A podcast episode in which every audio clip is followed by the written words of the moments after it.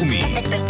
בינתחומי. 106.2 FM. הרדיו הבינתחומי. הרדיו החינוכי של המרכז הבינתחומי.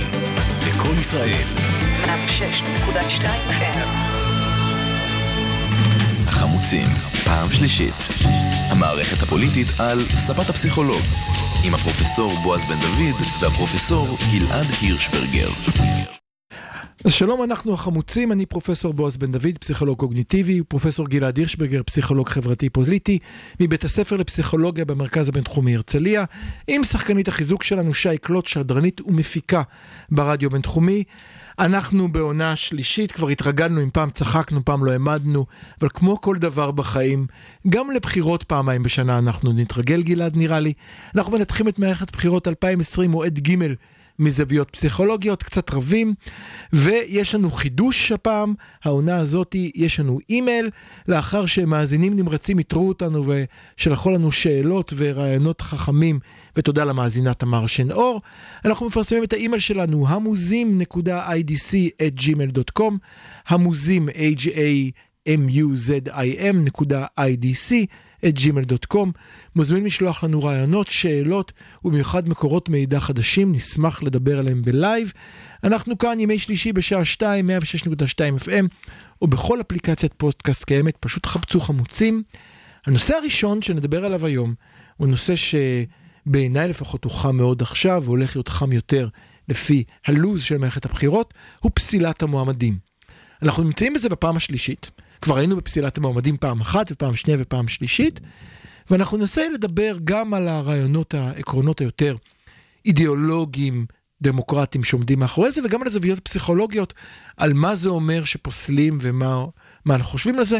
נתחיל איתך גלעד, כי אתה כבר יודע מה אני הולך להגיד. נכון? לא, אני לא יודע מה אתה הולך להגיד, אבל אני כן חושב שאני יודע מה אני הולך להגיד. אימא'לה. אז נתחיל, אה, אני מקווה שאני יודע מה אני הולך להגיד. אני מקווה שנריב קצת, נו. אז, אז באמת, אה, אני מוכרח לומר שכל הנושא הזה של פסילת מועמדים מעורר בי תחושה של אי נוחות. אה, אנחנו ביחד. מה קרה חכה, גלעד? רק, רק אה, התחלתי, רק רק התחלנו, טוב, כן. אוקיי. מותר לפעמים אה, להסכים קצת. אוי, כן. אה, מצד אחד, אני מאוד מאמין בפלורליזם, ואני חושב שהמבחן של פלורליזם זה לסבול את הבלתי נסבל. כלומר, אה, ברגע שאנחנו מתחילים לפסול אנשים שלא מוצא חן בעינינו מה שהם אה, אומרים, זה מדרון אה, חלקלק, מאוד מסוכן, וזה מעורר בי איזושהי התנגדות מאוד בסיסית. מהמם. מן הצד השני, או, ישנן עמדות שאני מוכרח להודות שבאמת מעוררות אה, לא רק אי נוחות, אלא ממש אה, תחושה כל כך קשה, שאני אני שואל את עצמי, ואני מתלבט כאן, כן. האם אנחנו צריכים לתת לגיטימציה לעמדות כאלה, ואיפה בדיוק, מדוע... אנחנו רגע, יכול, איפה בדיוק אנחנו נמתח את הקו? אני אני אשאל שאלה, אם מישהו יכול לרוץ לכנסת, סליחה שאני מקדים אותך, כן. אם מישהו יכול לרוץ לכנסת, בעיניך זה מתן לגיטימציה לעמדתו? במידה מסוימת כן. בוא תסביר. זה אומר, אם אנחנו אומרים שמישהו יכול לרוץ לכנסת על פלטפורמה מסוימת, זה אומר שזאת עמדה לגיטימית מבין אה, מגוון העמדות שקיימות בציבור ושצריך לתת לה ביטוי. יש ציבור מסוים שתומך בעמדות האלה, הנציג הזה הוא נציג אותנטי של אותו ציבור, ולכן יש מקום לעמדה הזאת. רגע, ברשותך, אמרת כאן שני דבר והיפוכו, ברשותך. זה שיש דבר ציבור... והיפוכו, הנה, כבר התחלנו להתווכח. לא, חלילה, חלילה, אני רק מדייק אותך. יש ציבור שתומך בעמדות שאתה ואני אולי אפילו נסכים שלא צריכות להיות, לי- לרוץ לכנסת. אותו בן אדם הוא נציג אותנטי, ועדיין אתה תחליט שזו עמדה לא לגיטימית. זאת אומרת, לא מספיק שיש אנשים שתומכים בזה והוא נציג אותנטי, זה אין בעיה. זה יש לכל דבר. נכון. זה, אלא אתה מתאר כאן משהו אחר. בעיניי זה בכלל לא, לא, זה לא הסיבה לפסול או לא לפסול אם הוא מייצג אנשים שמאמינים לו, אלא אם אתה חושב, או המדינה חושבת, שזה פסול. אוקיי, אז כאן בדיוק, זה לא אה, סותר את מה שאני אמרתי. אוקיי. כאן, זה, כאן בדיוק הנקודה. זאת אומרת, בפעם הראשונה שבה בעצם אה, דנו בנושא של פסילת מועמדים, הייתה בשנות ה-80 עם אה, מאיר כהנא, אה. כש, כשבעצם אז נקבע שעמדות כאלה, שהן עמדות גזעניות באופן אה, ברור, אין להן מקום בכנסת ישראל, ומדינות רבות בעולם נוקטות עמדה דומה לגבי מפלגות גזעניות, כן? זאת אומרת שגם במדינות כמו צרפת וגרמניה, אה, ביטוי מאוד אה, בוטה של עמדות גזעניות, אין לו מקום. על הרקע הזה, אה, השנה נפסל אה, דוקטור אה, מיכאל... אה, אה, בן ארי. בן ארי, דוקטור מיכאל בן ארי, אה, תודה. תודה, שף. ו, אה, אה, ו, ויש אה, דיון האם צריך לפסול גם למשל את אה, אה, עוצמה לישראל, כן, את כל המפלגה הזאת שגם היא מבטאת... שזה בכלל רשימה, זה עוד יותר. זאת רשימה זו פסילה אחרת. ואת אה, בל"ד מהצד השני, שגם אה, מבטאים... אה, רק שהפעם יש תרגיל, תרגיל מעניין משפטי, לא פוסלים את כל אלא חברת כנסת אחת. בדיוק, העיפרון הכחול, כלל אני, העיפרון. אני לא יודע עד היום איך מבטאים את שמה. לא נסתבך בהגיית עאידה אנחנו רוצים תומא. סלימאן. את מס- את- החלטת... קראתי לא. את זה בערבית. לא, לא, אנחנו אה, מדברים על אוקיי. היבה, היבה איזבק, או אה, איזבק. או- אוקיי. כן. מבל"ד עצמה. נכון. עכשיו, כן. מה הבעיה, איתה? וכאן אני חושב שיש, אה, אה, אני חושב שאיתמר בן גביר ו... והיבה הם אה, ממש אה, תמונת ראי אחד של השנייה. אה, בביתו של אה, איתמר בן גביר על הקיר בסלון, מה כן. תלוי? אה, תלויה תלויה תמונתו של רב המרצחים. של רב המרצחים, נכון? אה, ממערת המכפלה, נכון, של ברוך הדוקטור. גולדשטיין. כן. אבל כששואלים אותו, אה, מדוע יש אה, בקיר הסלון שלך, על קיר הסלון שלך תמונה של ברוך גולדשטיין, מה היא תשובתו? התשובה שלו, אני עושה את זה בגלל שהוא היה רופא טוב, שדאג לכולם, נכון, נכון. הוא מסמל משהו, כן. נכון. יהיה- עכשיו, אה, יכול להיות שליד התמונה שלו גם אה, תלויה תמונה של הפרוקטולוג של אה, בן גביר לא, זה ממכבי שירותי זה- בריאות. זו גם תמונה מאוד מיוחדת, דרך אגב, באותה תמונה, הוא נמצא ליד מערת המכפלה, כן, במקרה. ועם ולא טלאי בבית צהוב, חולים. עם טלאי צהוב שכתוב עליו כן. ג'וד על החזה, נכון. ונשק. עכשיו, בהחטף. למה זה דומה אה, לאיזבא, להיבק, או כן, איך שלא סליחה שאנחנו משבשים את שמה. נכון, אני מצטער, אני לא יודע לבטא את השם. כן. בגלל שגם היא אה, מביעה אה, תמיכה דומה במחבלים, החל מסמיר קונטר. אה, וכלה בעוד כל מיני רבי מרצחים שהשתתפו בפעולות טרור, כאשר בשני המקרים מדובר באנשים שלא הביעו תמיכה מפורשת בטרור, בדיוק. אלא הביעו אהדה כלפי אנשים שביצעו את המעשים האלה. כן. וכאן בדיוק, אה, אה, וזה לא, לא בכדי כמובן הם עושים את זה, הם הולכים על קו מאוד דק, הם יודעים שהם הולכים על הקו הדק, כן. והם בעצם מאתגרים אותנו ואת החוק הישראלי ואת הסובלנות שלנו, אה, של עד כמה אנחנו נהיה מסוגלים להכיל עמדות כאלה. נכון. אני, אני מוכרח להגיד שכאן זו רק דעתי, נטיית הלב שלי היא אה, כן לאפשר ביטוי של עמדות כאלה, היא לא לפסול אה, מועמדים, היא לתת אה, חופש לכל מי שמביע איזושהי עמדה, כאשר אני מודע לסיכון. מה הסיכון? הסיכון הוא מתן לגיטימציה לעמדות כאלה. זאת אומרת שברגע שאיתמר בן גביר הופך להיות אה, דמות לגיטימית, ומראיינים אותו בתוכניות טלוויזיה. ודרך אגב, היום בבוקר ראיתי אותו מטייל ברמת אביב ליד הבית כנסת בנווה אביבים. אבל, אבל סליחה, הוא נהיה דמות, אני חושב שאתה נותן בעיניי לריצה לכנסת אה, משהו שהוא... תראה, איתמר בן גביר הפך להיות בזכות אותו פרק שתכף נשמע עליו של איחוד ימין, אה, ימין שאנא יישארו איתנו אחרי הפרסמות נגיע אליו, הוא הפך דמות לגיטימית שמרואיינת כל יום, השכם והערב. נכון, נכון. בין אם הוא נפסל ובין אם לא נפסל, בין אם נכון. ייכנס ובין אם לא ייכנס. יש פאנל, בפאנל שם כן, אישה, אבל יכול להיות... שמאלני, ואת איתמר בן גביר, נכון. כי זה הפאנל. נכון. עכשיו, יכול להיות שאם היו פוסלים אותו, יכול להיות שהאישה השמאלנית לא הייתה מסכימה אפילו שבפאנל איתו. יכול להיות שאם היו פוסלים אותו, הוא לא היה מופיע בתוכנית הרדיו. זהו, לא היו מזמינים אותו מלכתחילה. זאת אומרת, כן זאת חושב אומרת ש... שהפסילה הייתה מוציאה אותו מהדיון הציבורי. את אה, בן ארי אנחנו לא רואים כל כך הרבה. נכון. כן? שהוא דמות יותר מפחידה. אה, אז אוקיי. יכול, זאת אומרת שברגע שאנחנו נותנים לאדם כזה לרוץ לכנסת, אנחנו בעצם נותנים איזושהי חותמת הכשר, אנחנו אומרים, הבן אדם הזה, יכול להיות שהוא קיצוני, יכול להיות שלא מסכימים איתו, אבל הוא חלק מהשיח הלגיטימי בחברה הישראלית.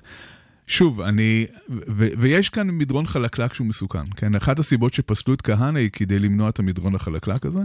אני כן בעד, אה, בסופו של דבר, לקיים את הוויכוח הזה בפומבי, ולא כן. לנסות אה, לדכא אותו. בוא ננסה לדבר קצת על הרקע הפסיכולוגי, אני אתחיל קצת ואתה תעזור לי, על למה אני למשל באופן מפתיע וחד פעמי בתוכנית אחרי שלוש שנות מסכים איתך לחלוטין. אה, זה איזשהו מחקר שהייתי מעורב בו לפני הרבה מאוד זמן, על השאלה האם לעצור, לצנזר או לא לצנזר טוקבקים. אה, עשינו את זה בזמנו, אה, אה, זה היה בטורונטו, וזה היה עם אתרי אינטרנט אה, קנדים מאוד מנומסים, שפתאום דיברו על ישראל פלסטין, ולא הבינו איך, מי מפריע להם לכוס הקפה הנחמדה מהטים הורטונס, זו חוויה מאוד קנדית למי שפספס, עם האלה שצועקים ומקללים אחד את השני, די, תפסיקו, אוקיי? ניסו להבין, והיה איזה מחקר מעניין. אחת התיאוריות שאני ראיתי אז, שמאוד אהבתי אותה, ואני לא יודע אם אני עדיין מחזיק בה, דיברה על ה lightning rod, על הכליא ברק, נכון? ככה זה בעברית כליא ברק. הרעיון היה שאתה נותן מקום פומבי, שבו אדם יכול להגיד את הדברים האיומים האלה, כולם אומרים אותם, ואז בדרך זה מוציאים אותם החוצה, ואתה, גם, ואתה, ואתה מאפשר לאנשים אה, אה, לא רק להיות כל הזמן עם הברדק תקוע בבטן. יופי הבעיה- שאמרת את זה. הבעיה התיאוריה נגדית.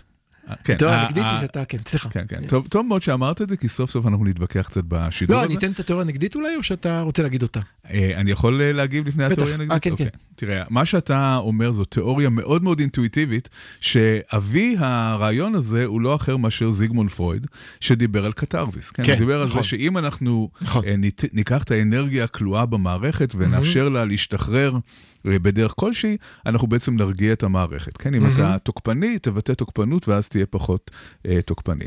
אממה, זה הרבה בעיות, כן. כל המחקר הפסיכולוגי מאז פרויד מראה בדיוק את ההפך. בדיוק את ההפך. ברגע שאתה נותן לאנשים לבטא עמדות כאלה, ברגע, שאתה משחרר את הנצרה, הנצרה משתחררת. כשאתה נותן לאנשים לבטא תוקפנות, הם נהיים תוקפנים יותר. כשאתה נותן לאנשים להתבטא בצורה אלימה, הם מתבטאים בצורה, בצורה אלימה יותר. יש אפילו בעיה נוספת. כשאנשים חוצים את הקווים האדומים, הקווים האדומים נחצים. וזו זו בעצם הטענה המרכזית נגד האישור של מפלגות קיצוניות שהן הולכות על הקו הדק הזה. יותר מזה, אם נחזור לעולם הטוקבקים, אם אני פותח, ואני עכשיו קורא את הטוקבקים, ואני רואה שם מוות לערבים ומוות ליהודים, אני אומר, אני לא לבד. היי, אני לא לבד, עוד מישהו חושב שצריך להרוג את כל היהודים, סלש כל הערבים, סלש כל ההומואים, סלש מה שאתה רוצה. ואז אני, אולי דווקא לפעמים עדיף שאני אחשוב שאני לבד, ולא אקבל הדהוד לעמדותיי שגורם לי לרצות להקצין.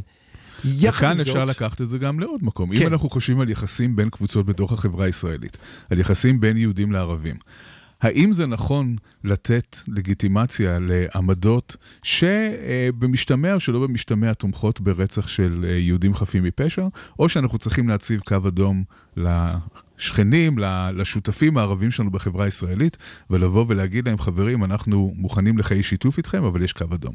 ברגע שמתחילים לתמוך ברצח של הילדים שלנו, ברגע שמתחילים לתמוך, אפילו במשתמע, אפילו בצורה שהיא היא סמויה ומרומזת, ברצח של אזרחים חפים מפשע, כאן אנחנו שמים את הקו. זה לא לגיטימי.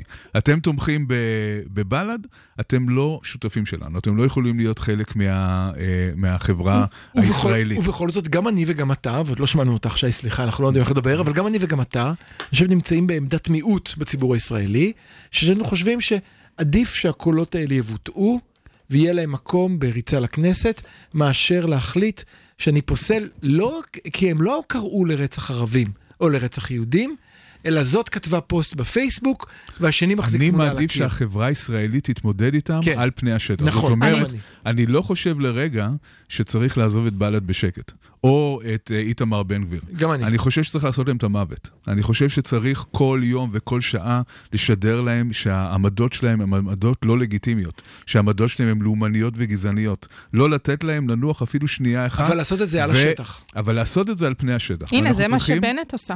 אנחנו נדבר על זה אחר נכון, כך. נכון, אבל זה נכון. מה שבנט עשה. למעשה נכון. למעשה זה מה שבנט עשה. זה, בגלל שנתניהו קצת יותר חכם ממנו, אז uh, כן, עבד, uh, עבד הפוך, בצורה אבל כן. מעניינת, אבל תכף אנחנו נגיע לזה. אבל אני חושב שאנחנו חייבים לשדר לחברה הערבית, וגם לימין הקיצוני, ש... אנחנו לא יכולים להיות שותפים של מי שמחזיק בעמדות האלה. מה אתם יכולים להחזיק בעמדות האלה, אבל אנחנו נילחם בהם בכלים הדמוקרטיים שיש בידינו. עכשיו התחיל ה whataboutism האינסופי באינטרנט, כמו שאתה יודע. אה, whataboutism זה, הכוונה היא, אבל מה אם? וכמובן כולם העלו את הסרטון של סמוטריץ', שבו הוא מגמגם ולא מצליח, אה, לא מצליח להגיד אה, בשפה מאוד רפה נגד עמי פופר ונגד ברוך נכון, גולדשטיין, ואז נכון. אומר, הם לא טרוריסטים, והנה הוא שר נכון. במדינת נכון. ישראל, וזאת בדיוק, מקובל לגיטימי. זאת בדיוק הסכנה. זאת אומרת, ברגע שאנחנו מתחילים לפסול מועמדים, איפה בדיוק הקו? ברור שהקו הזה הוא לא קו ברור, הוא קו מאוד מטושטש. יש הרבה מאוד uh, אנשים, גם במפלגות uh, לגיטימיות, שהחליקו לא פעם ולא פעמיים בלשונם, ואמרו כל מיני דברים שיכולים להוות כביכול עילה לפסילה שלהם. אני אפילו, אני אפילו אוסיף עוד משהו ברשותך. אני חושב שיש עוד סכנה בפסילה וצריך לשים אותה על השולחן. ומאוד מאוד קשה לי עם בל"ד, מאוד מאוד קשה לי עם בל"ד. קצת קראתי, קצת התעניינתי, וזה גרם לי עוד יותר שיהיה לי קשה עם בל"ד. כן, לא, מאז ומתמיד. כן, ואני מודה שאיכשהו הדחקתי, וכשקצת קראתי זה נהיה לי יותר קשה. ואני אגיד למה, אבל עדיין אני רואה חריגה בפסילה של בל"ד לעומת הפסילה של תנועות הימין הקיצוני היהודיות. תנועת הימין הקיצוני הערבית הישראלית, בעיניי זו בל"ד, היא תנועה של מיעוט. היא מלכתחילה מוחלשת, נגיד את זה ככה. בדיוק. וכשאתה נלחם, יודע, וכשאתה פוסל מועמד שבא מהקבוצה המוחלשת, כשאתה הקבוצה החזקה, אתה מייצר סיטואציה הרבה יותר מורכבת מאשר אתה אומר, אני נגד תנועה של יהודים, שהם רוב שיוצאים נגד המיעוט. אני חושב שזה יותר רגיש כשנכנס למיעוט במדינה עם כל הרגישויות שיש לישראל. אז הנה המקום השני שאנחנו לא נסכים עליו. איזה יופי. אני אה, אה, ממש לא מקבל את התפיסה הזאת. אני חושב שדין אה, איתמר בן גביר כדין אה, בל"ד, זאת אומרת שזאת, אה, התנועה הזאת, אי אפשר להתייחס אליה כאל תנועה של אה, מיעוט מסכן, זו תנועה לאומנית שרוצה, לא שפוסלת, תנועה של מיעוט מסכן, זו תנועה לאומנית. שפוסלת בכל מהותה את קיומה של מדינת ישראל. אני לא חושב שצריך לנהוג בכפפות של משי okay. אוקיי. כלפי תנועה כזאת. להפך, אני חושב שצריך מצד אחד לא לפסול אותה, לתת לה לגיטימציה, אבל מצד שני, ממש לא כפפות של משי, צריך להילחם בה בכל לא דרך משי, לגיטימית. אני חושב שהפסילה שלה נתפסת אחרת מאשר הפסילה של תנועת ימין יהודי, תנו, לעומת, לעומת ימין של מיעוט, אבל זה, לא, לא נמשיך. זה uh, חלק מה... השיח הזה של uh, uh, מיעוט מדוכא ומסכן, שאני מקבל אותו לגמרי כל עוד הוא משחק לפי כללי המשחק. כל עוד הוא משחק לפי כללי. המשחק. אני לא מסתכל על חמאס בתור תנועה של מיעוט מסכן. לא. אני כן יכול להסתכל על העם הפלסטיני כעם שנמצא תחת דיכוי ושיש לו זכויות וכולי, אבל ברגע... תיזהר במילים שלך, ברגע עוד ש- אותנו משידור. ברגע שזה אה, תנועות אה, טרור קיצוניות, או תנועות שתומכות במשתמע או לא במשתמע בטרור, זה משחק אחר, זה סיפור אחר. אז אנחנו נסכם את הפרק ברשותכם. אנחנו ניסינו לדבר על הנושא הפסילה, דיברנו קצת, אה, טיפה על הפסיכולוגיה של אומרת, מה אומר שאתה פוסל קול של מישהו, האם זה דווקא גורם לא לדבר על הנושא או יותר לדבר על הנושא. הגענו להסכמה די מפתיעה פה בשידור, שמבטיחים שלא תחזור שוב בהמשך הערב, שבה שנינו הסכמנו שצריך להיאבק בקולות הקיצוניים, אבל צריך לעשות זה על השולחן, ולא להחביא אף אחד מתחת לשולחן. שיר אחד וחוזרים, חכו, אתם